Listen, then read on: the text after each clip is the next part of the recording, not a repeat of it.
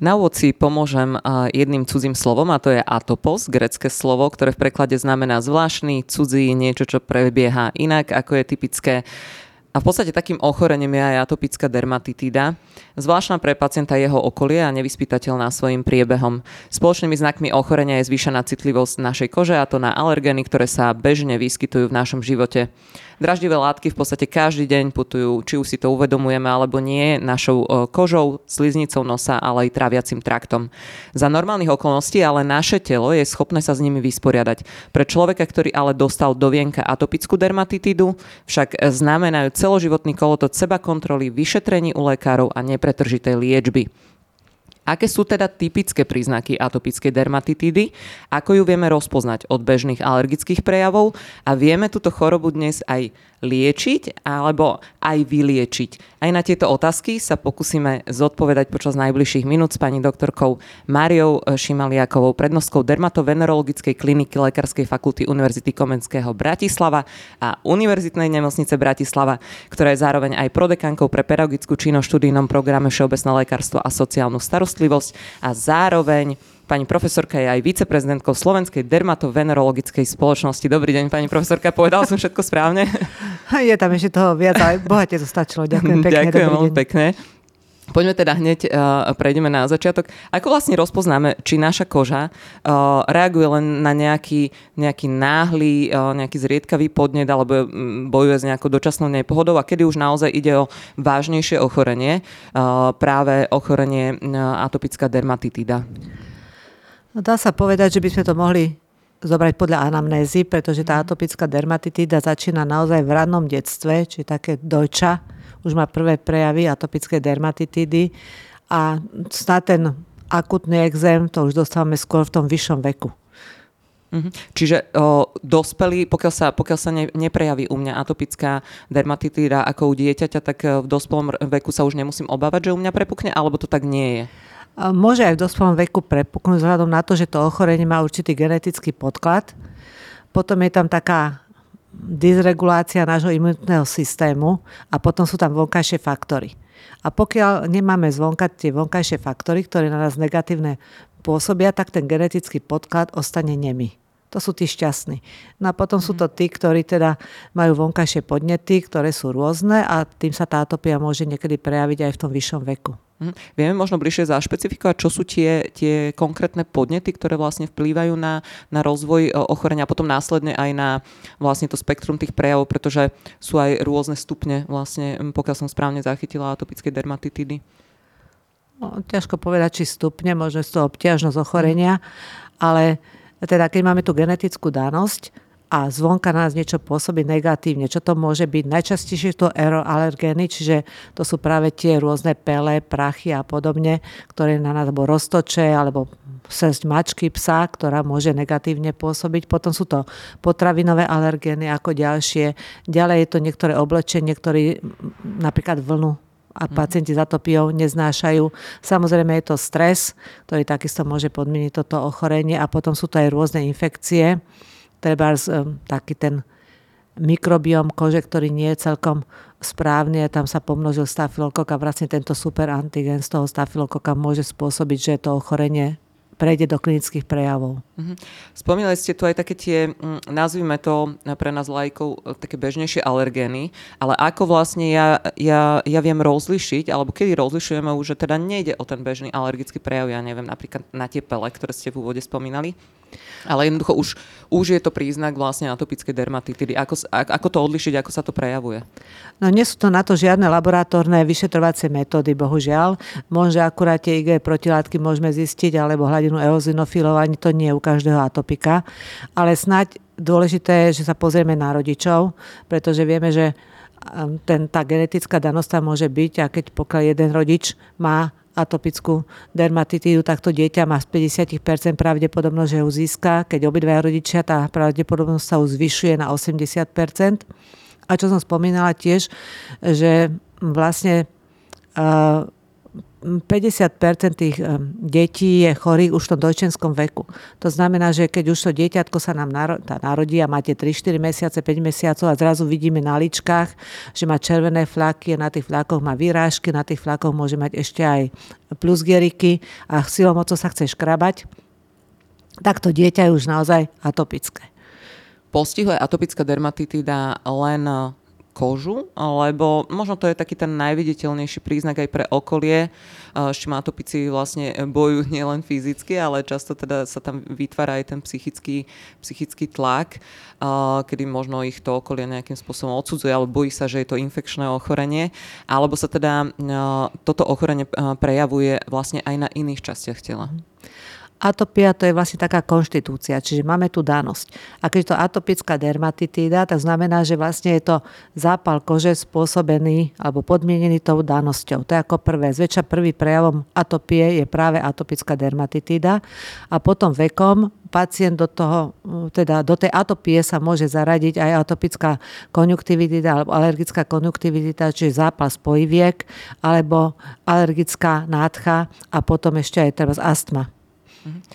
Čo má robiť človek, keď zistí nejaké takéto príznaky, alebo napríklad presne u tých bábetiek, rodičia. A dajme tomu, pokiaľ rodič už nemá sám tú skúsenosť, že je atopik, že sa to jednoducho, tak ako ste povedali, dedením prenieslo na to dieťatko, ale Jednoducho rodičia sa zdajú byť v poriadku a zrazu to dieťa má uh, nejaké takéto problémy, začne mať kožné problémy. Čo by tí rodičia mali vlastne urobiť? Ka- za kým prvým by mali vlastne ísť? No, vždy si myslím, že mali by ísť za kožným lekárom. A pretože ten najlepšie to vie odlíšiť, vie to diagnostikovať, pretože skúšať nejakú samoliečbu, nie je to moc vhodné práve u toho, u toho malého dieťa, ale vôbec aj na iné ochorenia.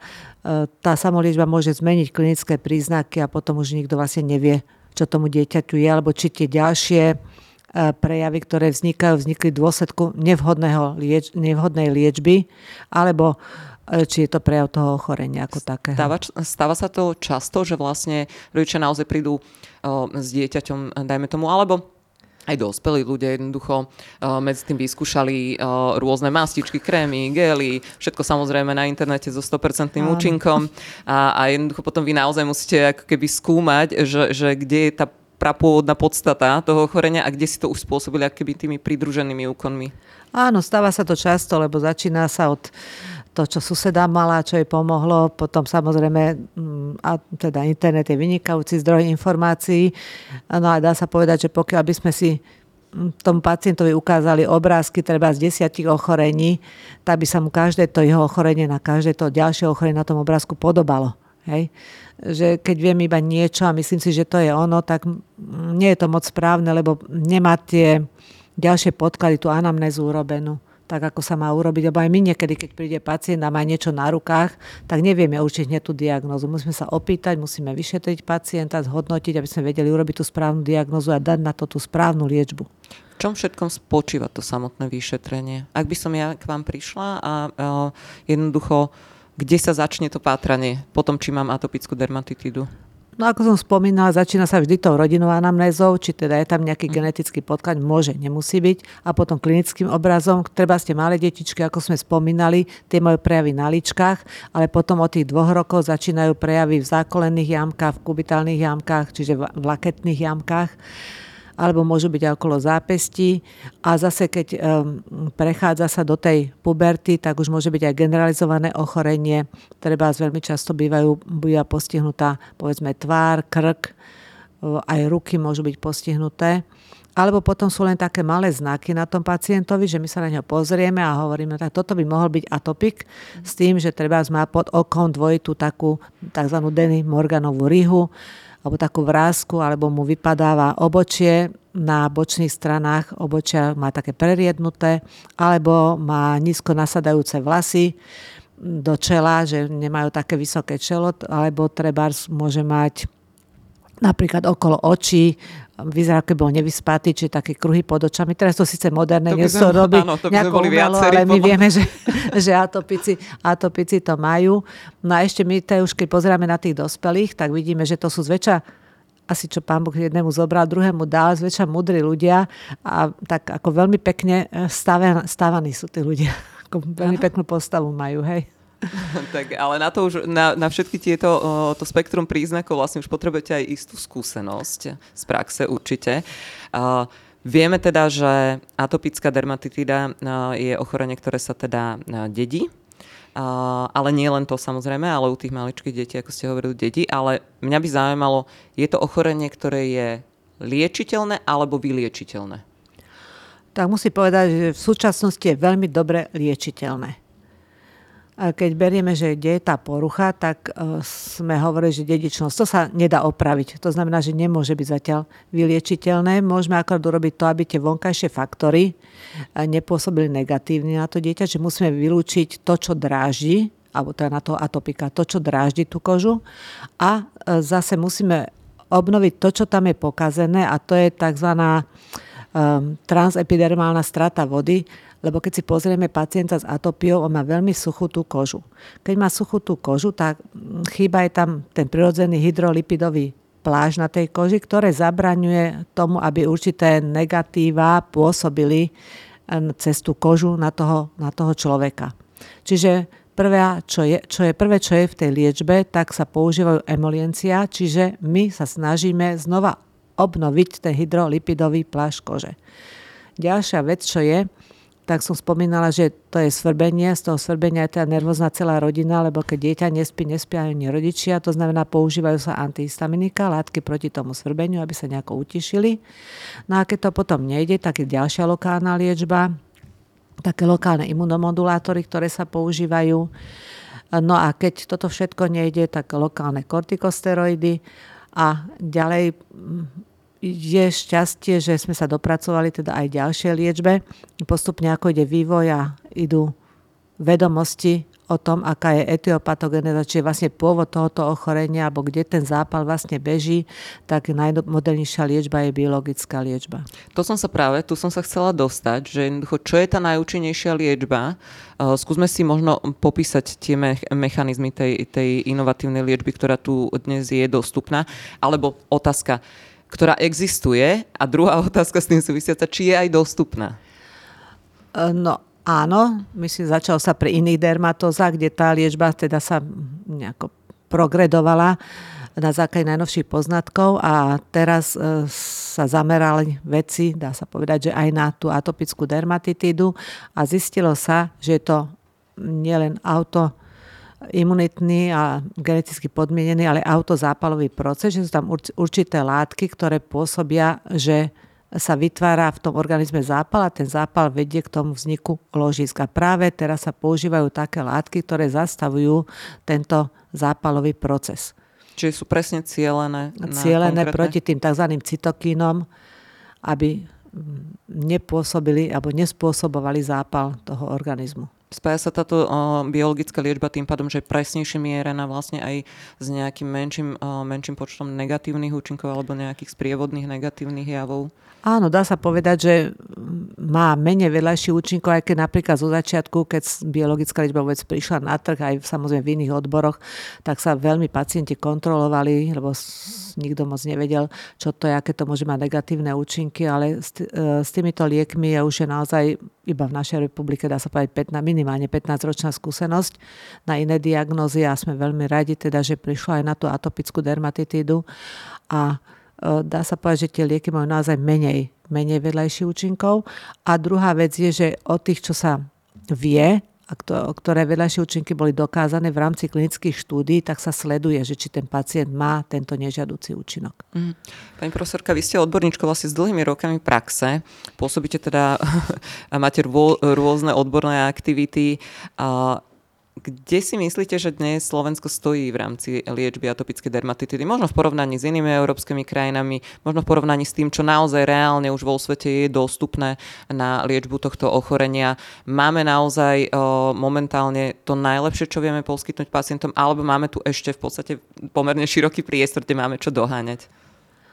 Ťažko povedať, či nejaký široký priestor máme. Dá sa povedať, že Isté, nesme tá prvá krajina vždy, ktorá dostane tú najmodernejšiu liečbu. E, tá sa schváluje a teda každý pacient, ktorý sa dopracuje k tejto biologickej liečbe, musí prejsť to štandardnou liečbou, lokálnou liečbou, musí mať určitý rozsah ochorenia, ktorý sa potom hodnotí a keď má tento rozsah ochorenia, tak sa žiada poisťovňa, si poisťovňa schváluje tú liečbu pre toho pacienta. Ale nesmie na tom ani tak najhoršie, keď si myslím, že by mohlo byť aj viac tých liekov, aj v iných odboroch, ale ešte tak sa sme radi, nestalo. že máme.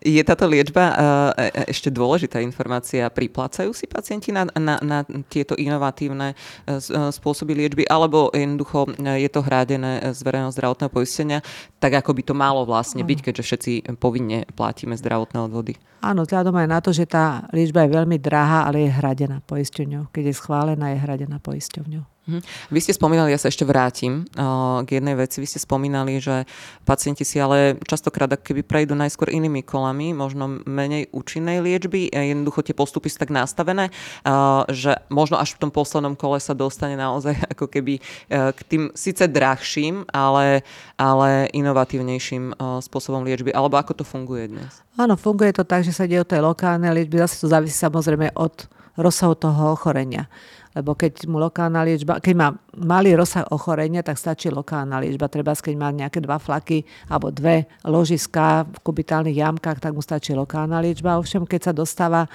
až do toho do tej erytrodermie, že má zapálenú treba celú kožu na celom tele alebo ťažký priebeh ochorenia, tak potom je daný, daná určitá štandardná liečba, ktorou pacient musí prejsť a keď táto mu nefunguje, alebo je kontraindikovaná, pretože títo pacienti môžu mať aj iné ochorenia, ktoré, pre ktoré tú štandardnú liečbu nemôžu užívať, tak potom sa prechádza na biologickú liečbu. Mm-hmm. Na záver možno ešte jedna taká otázka, veľmi ľudská aj, aj z tej odbornej praxe, keď e, k vám prichádzajú pacienti. Ja som tu spomínala, že tá atopická dermatitida už svojimi prejavmi je teda ochorenie, kedy atopik musí keby znášať možno aj netaktné otázky zo strany svojho okolia, e, prípadne sú nejaké obavy, či to nie je teda prenosné, e, infekčné ochorenie. Jednoducho no, vzniká na nich aj nejaký sociálny tlak. Žijeme v dobe, ktorá naozaj keby preferuje takú tú dokonalosť aj vzhľadu.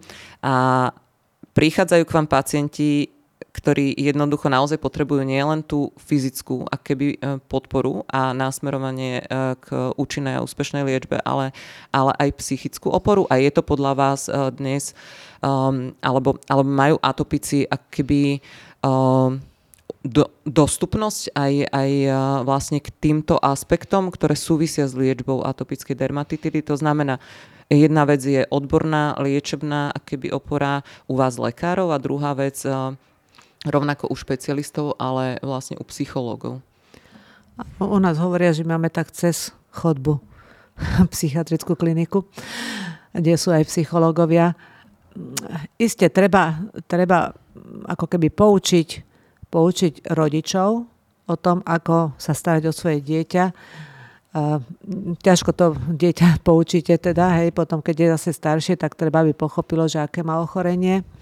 Ale nie je to zriedkavé, keď naozaj pošleme tých pacientov. Vidíme, že, že to ťažko znášajú, nevedia sa nejako s tým ochorením mm, ako zosúžiť, alebo ako by som to povedala, musíte to, neviem, ako sa s tým ochorením e, teda vysporiadať, tak e, posielame ho aj psychologov. My sme mali aj psychologičku kedysi na, teda na našej klinike, mhm. teraz nie, ale teda využívame kolegov z nemocnice. Tak to je aspoň nejaká dobrá správa. Ďakujem vám veľmi pekne v týchto chvíľach.